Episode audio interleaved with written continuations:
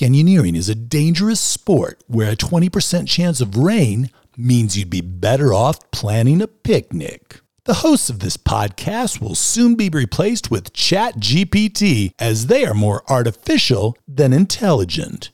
This podcast will be nominated for the 2024 People's Choice Award in the fiction category as soon as we submit the paperwork. And now, the unqualified hosts of the Canyon Tech podcast, Wayne and Vin. Welcome back, everyone. This is Wayne. Vin, say hello. Hello. How do you say hello in Thai, Vin? So what, the cop? Ah, great. You and I had a great time. You were there for multiple weeks because that is your homeland, as we know. I went and visited a wonderful country. Nobody And- cares, Wayne. Oh, you're right. All right, let's get back to canyoneering. We're going to talk about things that we do now that we're more experienced in canyoneering that we didn't do before when we were newer in canyoneering. Most people, including us, will learn the basics of canyoneering through a level one class. We do suggest you take a class when you're first getting into the sport, but it does not mean after you've graduated that class and you know how to rappel safely and get yourself down and maybe even do a little bit of self rescue, it doesn't mean that you're great at all aspects of canyoneering. This falls into the category of you don't know what you don't know until you're more experienced. So today we're going to discuss some of the things that we left to more experienced people when we first started canyoneering. Also, I want to talk some about what we started to do, which is watching others. Vin, give me a little bit of thoughts on when we were younger and fresher in the sport and trying to understand why people did things the way they did. I think that's how people generally start, right? You're going with more experienced people that have their own gear and you're learning from them, which which makes sense. But there is something to the effect of what's called like a halo effect where you're trusting them to do the right things. And I think over time what's happened with at least me is although I want to trust in general the people that I'm going with because we've done some careful selection, but I'm much more careful about verifying everything that's happening. Yes, and I'd add that I think over time I realized that the people I was going with that were more experienced, I assumed they knew everything about canyoneering. And I was 100%, as you were saying, trusting them. If there was a core shot, if there had to be a rescue, they knew how to set up a three to one. And that turned out to not be the case. And over time, as you and I both learned, we became more experienced people on the team that were the go to for some of those kinds of things. And one of the tips that I would suggest for folks as they're, we'll call it growing up in the world of canyoneering, even if you're not the one to set a block or to rig a certain way, you might want to ask, especially if they did it a different way than you would do it. Why did you do it that way? It's a great way to learn because sometimes it's really six of one and half dozen of the other. And so it really doesn't matter that they rigged it one way versus another, maybe way you would have done it.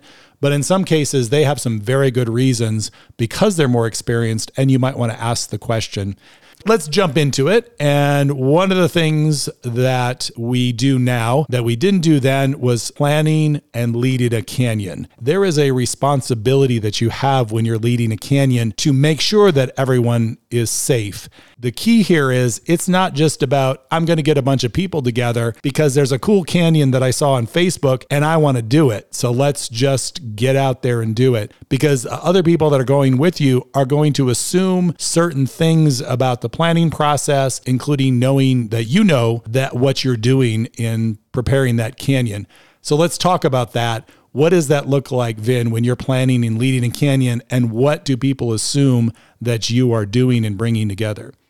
I think the first thing is we've we've shifted more towards being more intentional about the group, you know, composition. And so you're going to want to have at least the two competent canyoneers, but that changes, right? It changes with, you know, how much beta you have, how many people you have to leave behind, and also the ratio of the like level 2 plus canyoneers on the ACA level versus the newbies that you're you're bringing. And I think that matters too, depending on the canyons. The most average canyons, two competent canyoneers will be great. If you're doing heaps, I would not want to have four newbies and two competent canyoneers because they become much less competent if they are hypothermic and you've got some other issues along the way with rope management. So you want to keep that in mind depending on the level of canyon that you're talking about. Also, you want to make sure that everybody has at least the basic equipment. You and I both have had the experience of people showing up and not having a descender. Maybe they have a harness that they borrowed, they don't have a helmet. So there's some of those kinds of things where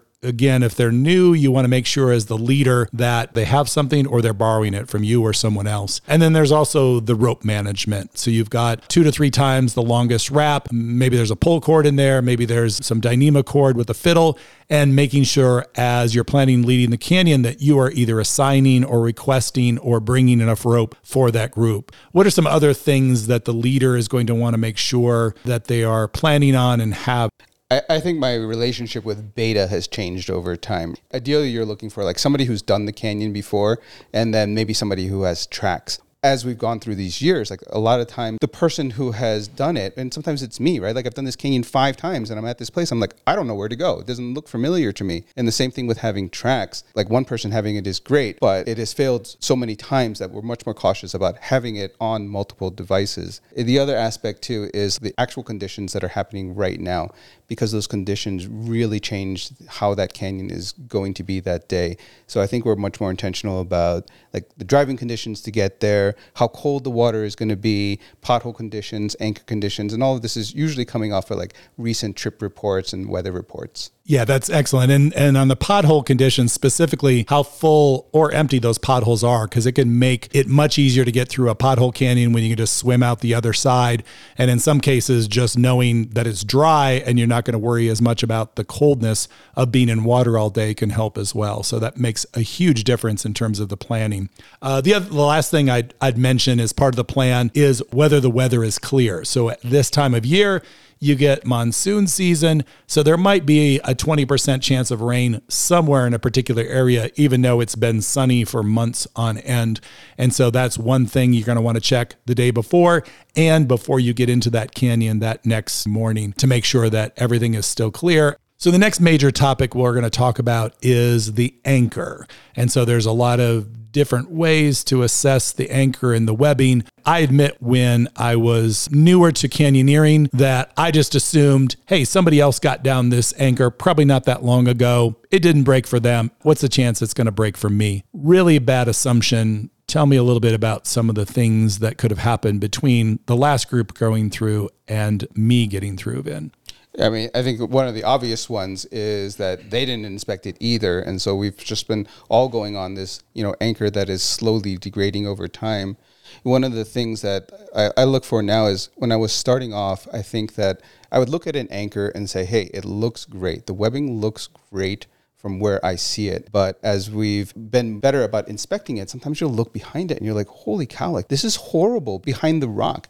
And I think that happens from whether it is, you know, different sun conditions or it's getting nicked by the rock. The webbing anchors themselves can be in different conditions based on like where they are around the rock. I think this is probably one of the big reasons that like, you know, dead mans have fallen out of favor just because, you know, the part that you see looks great, but there's no way to physically inspect the part that's underground. We look at the entire length of the webbing now, make sure that it's supple and it's not nicked, whether there's abrasion. Other things I'd say is even if it's bolts, bolt can loosen over time. And I have pulled a bolt out of the rock just by doing a basic inspection. So that gets to be scary when you do see that happen.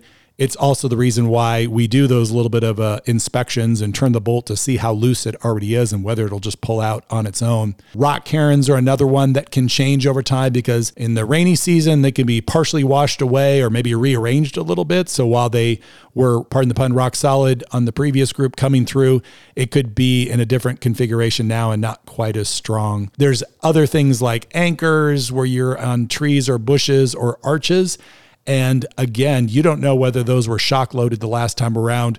When we're going off of things that are a bit sketchy or smaller than we would like, we do the soft starts. But I've seen newbies where you tell them to soft start and they just clumsily go over the edge. What are some of the other items that we've seen where we have to be careful and we have to inspect? The one that I look for a lot is just human error. You know, there's no real test to be able to go into a canyon. Somebody goes in and they're going to build a new anchor, which, you know, they're trying to do a good thing, but the knots are wrong. They're using overhand knots instead of water knots. The summary, I guess, is just because the previous group didn't have an accident or die doesn't mean that you won't. And so you have to go into that with the mentality of, what are the failure points? Is there redundancy? All of that makes a huge difference as you're approaching it and part of the experience process. The next item, setting up a rope. So you and I used to just wait for someone more experienced to set up the rappel and then go down. They generally would go down first and last, and the more experienced people would, and then pull the rope, and everything was magically great. And all we had to do was worry about ourselves as we went down. But the setting up the rope, even the basics on doing it right, takes a little bit of time and practice, but each person has a responsibility. And tell me, Vin, about what that looks like.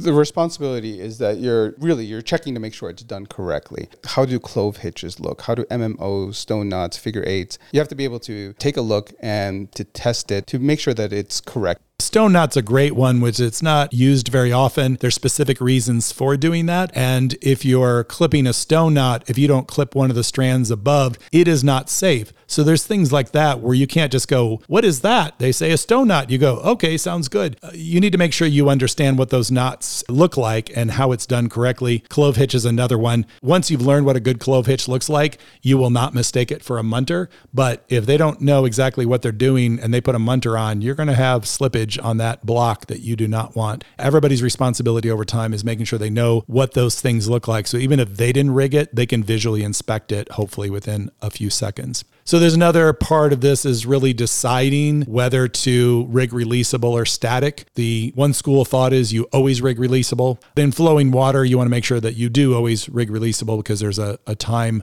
constraint in terms of if somebody's pinned under a waterfall and getting waterboarded. Talk to me a little bit about other things like using a toggle versus a pull cord. Over time, I think our usage of toggles has increased. Pull cords feel really good. You're still going off the existing block that you created and you know it's solid. A toggle doesn't always feel great in the beginning, but there are advantages to it. Damage to the rock or to the trees, and we have more energy to be able to consider things like that and like the leave no trace principles. But also a lot of times it's because of the pull. The pull itself is going to be difficult. The toggle is going to solve a lot of that. Part of that overall experience process is using the toggle, how to use it, how to use it safely because the last person is going to be more unprotected and you don't want it to pop out because it's banging into a rock up top. So all of that is part of that that process. Again, experience that you're going to want to have over time.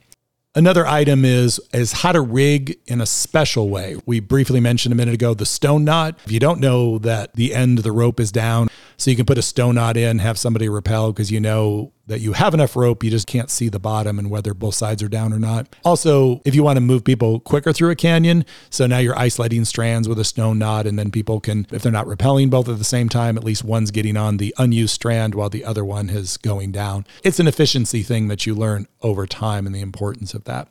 So the next item is talking about going first. We'll also talk in a minute about going last. So usually your more experienced people are doing this, which is why you want at least two solid canyoneers as part of your team. Talk to me, Vin, about some of the potential issues on going first. One of the primary things that's going to be a little bit more risky is that there's no fireman's belay. So if something goes wrong, there's a higher potential for a longer fall. That's why we use VT Prusik. But also, we are better about whether or not it's going to hold the condition of the VT, and whether or not it's going to affect us as we're going down this beginning part because it could be slippery, it could be a harder start and the VT could stick. If you do go down first, obviously you're going to want to warn others about any potential hazards, and especially if there is a difficult start and you do something specific to try to mitigate that and it did not work well. So I've told people before not to do what I just did. Also, there's issues potentially with you throw the rope bag over and the rope bag is stuck somewhere. So it's uh, in a crack or in a tree or a bush. And so you're going to have to stop to fix that before you get to the problem because you don't want the rope and the rope bag in a tree basically belaying you as you're trying to get to the ground. Or if the rope is too short, I know I have been bitten by this before where I look over the edge. The rope bag is safely on the ground, but the rope I found out came away from the bag, and so the rope is too short. I have gotten much better over time in making sure I look for the end of the rope, not where the rope bag is. And then other times, especially if it's a newer rope, etc., you might have a knot or a twist in the rope as you're going down first. You're the one has to watch out for and be careful of these knots and twists. So those are the kinds of issues that the first person going down, you want them to be more experienced. You want to be more experienced and watch for those things and to correct them before the rest of the team goes down. So let's take a quick break and we'll be right back. Today's podcast is brought to you by Wayward Canyoneering Guides. Are you tired of being told the optimal way to rig a rappel? Do you like explaining to concerned fellow canyoneers the unusual system you just rigged because you like to be different? then the Wayward Canyoneering Guides are for you. We focus on unusual knots, bends, and anchor systems that probably won't fail, but definitely are different. Is a strong figure eight bend too pedestrian for you? Wayward guides will suggest a double overhand bend that just might roll to failure. But hey, you're a wayward individual, which is more important than safety. Want to rig an American death triangle just because it sounds metal? Wayward Guides will explain how you can do things experts dismissed long ago just because a few people died. Wayward Canyoneering Guides, because everyone is an expert. What do you think of that, Vin? That sounds great. I want one of those. The next thing we want to discuss is going last, which again, one of your more experienced people should be doing this. Let's talk about potential issues here, Vin. Going last is kind of unique in the sense that nobody's watching you right? There's nobody else that can verify what you're doing, whether you locked your carabiners off. And then, specific to that situation, if you're going off of a block, making sure that you took the backup off and you're on the right side of the rope. So, like one of the things that I do is I will get on the rappel side and be able to test it before I take the backup off. The other issue is one of the things that you're doing last is that you're paying a lot of attention to the pull how the rope is going to sit, particularly how it's going to act when you start pulling it, whether it's going to be going into a crevice, whether there's chicken heads that get, get stuck around. Those are all unique to being last. One other thing is making sure that there are no twists that are either being introduced through your device, or sometimes when the webbing is single threaded, when you weight it, it'll just flip that rapide over a few times and it'll put twists into the rope itself. So you're imagining either going down double or you've got a pull cord. So there's a couple different ways you can mitigate that when you're going last. One is you can use a device that allows you to go down double while keeping the two ropes separate the scarabs that we use, an ATS or a totem in gesture mode. There's no way for twists to go through those devices when you've got them set up that way. So that's a good way to do it. Another trick is if you take your tether and you just clip a beaner into one of the two rope halves. So then even if you have twists go through, say, your critter, because you're rappelling down double, you will keep the two halves separate from twisting because that beaner won't allow those twists to go into the rope as you go down. That's a great thing when you're going last is to make sure that you're not introducing twists that'll ruin your pull or stick a rope. Let's now talk about when you're more experienced carrying specific gear that help us stay safe in. Yeah, I mean, over time it has changed a little bit. I mean, a tether is a tether, right? And so I think I started off with like a double length sling and then moved to like a chain reactor. Uh, and now I really am pretty happy with like the adjustable ones. Uh, they do offer a ton of flexibility. Yes, and if you're trying to save a few dollars, you can create a Purcell Prusik, look online, find ways to tie some cord, and that way you'll have a little bit of the best of both worlds where you can adjust length of your Purcell Prusik. So don't have a bunch of slack in the system that would shock load should you fall. When you're talking about the VT Prusik, we just described when you go down first, or if you have to pass a knot, the usefulness of that also in rescue kinds of situations. You were mentioning the sling and uh, doing a self rescue with that with a Klemheist. So if your shirt gets caught or you have some other jam in the system, having plenty of carabiners. You and I carry about six. So usually newbies might have at most two extra. And so if you're going to do a rescue, it's going to take a fair number of beaners, especially if you're the one to do a lot of the setups. You're going to want to make sure you've got enough. What are a few other things that we carry with us now that we didn't used to, Vin? You know, I think the one that I really like is like the seven mil cordage, right? Like 20 feet of that has really saved me in a lot of ways. A lot of times, like we're a little bit short. And so we were able to extend the anchor and maybe leave it behind. But then I also used like the seven mil for like the rigging up three to ones for rescues or conversions. I added a toggle, so fiddlestick, and over time a smooth operator instead with the three millimeter Dyneema cord. And I carry that with me all the time now, even if we don't really need it. The good thing about that three millimeter cord is it's about a 1600 pound test. So it's got a lot of strength. I can use it as a pull cord, just take the toggle off. So it gives me options. Also, I'm usually using it with the toggle. And so, as you mentioned before, we do that more and more. So it just saves us instead of having three times the length of the longest rappel, usually we'll carry two.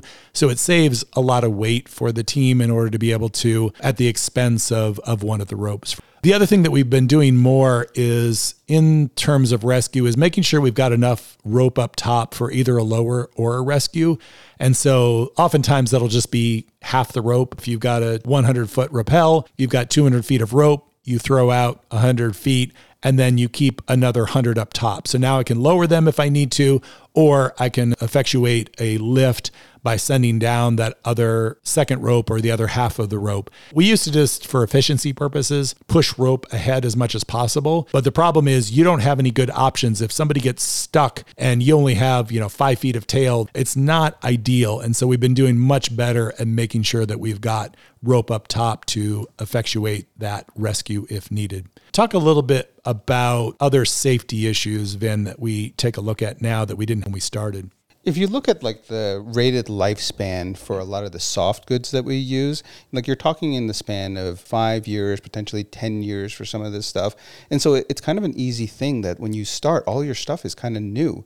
And so you're not needing to check it very often. But all of a sudden, we're three, four years in, and I look at my harness, I'm like, holy cow, like there are some like serious nicks that I need to either replace or get a new harness. I think it is a better habit now that I have developed of consciously checking both the soft parts of my harness, the rope for like sheath wear and core shots, because we are now at a point where our, our gear is aging out. To some extent, there, that's true of the descenders too, but I, th- I feel like we burn through those a lot more often. So we are better about checking those and we see them all the time. They're right in front of us. The other item that I have replaced a few times is the VT Prusik, and you can wash them and get some of the dirt out. They're not as effective once they've been down and gotten hot a number of times. They get a little bit slicker, and then there's dirt that you're not going to be able to get out over time. They usually don't fray out and have issues that look like they're going to bust apart. It's usually that they just don't catch anymore. So let's talk a little bit about additional gear that a newbie doesn't carry, but it's very important for rescue purposes, emergency purposes that we carry with us, Vin. Uh, the first one that comes to mind is ascenders. You know, if you look at the evolution of how I incorporated ascenders, at first I didn't have any. I didn't know how to use them. And then I got some and they stayed in my bag. But now they're on my hip right? Because they are extremely useful, and a lot of times when I need them, they need to be accessible. Like if I'm stuck on rope. Now, the primary use case is probably going to be going up to get a rope unstuck, but sometimes it is a little bit more time sensitive. It is significantly easier to be able to reach them than rather have to take off your bag on rope when you're stuck, potentially free hanging, to be able to solve your problem. And you can use those same devices when you're creating a system for lift. You're bringing somebody all the way up to the top of that rappel. So you're going to want to have something like a progress capture pulley, the Spock or Micro Traxion, but you'll also want to add a Prusik minding pulley. Yes, you can run rope around a rounded carabiner, our typical HMS pear carabiners are rounded enough to make that work. You're just reducing efficiency. So having at least someone in the group with that Prusik minding pulley can be useful as well. And then you spoke a little bit about that 25 to 30 feet of say six or ideally seven millimeter cordage because that will allow you to combine it with your progress capture pulley, your Prusik minding pulley where needed, and you can create this mechanical advantage. So you're three to one, five to one, six to one, or you could use it as a tether line so you can get to an edge, look over, and maybe communicate with someone who's stuck on ropes. you can figure out what to do with there. What's another piece of equipment that we found super helpful being in the backcountry? I think the the Garmin satellite communicators are just so handy, and that it's kind of a big purchase price, which is I think why I held off on for so long.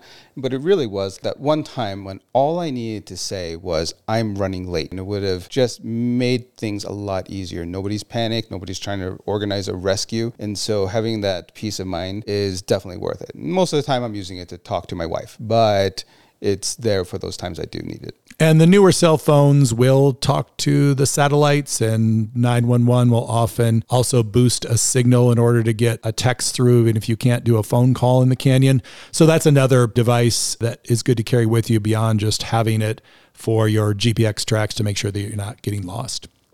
That's it for today. Thanks for listening, everybody. We will talk to you again next time.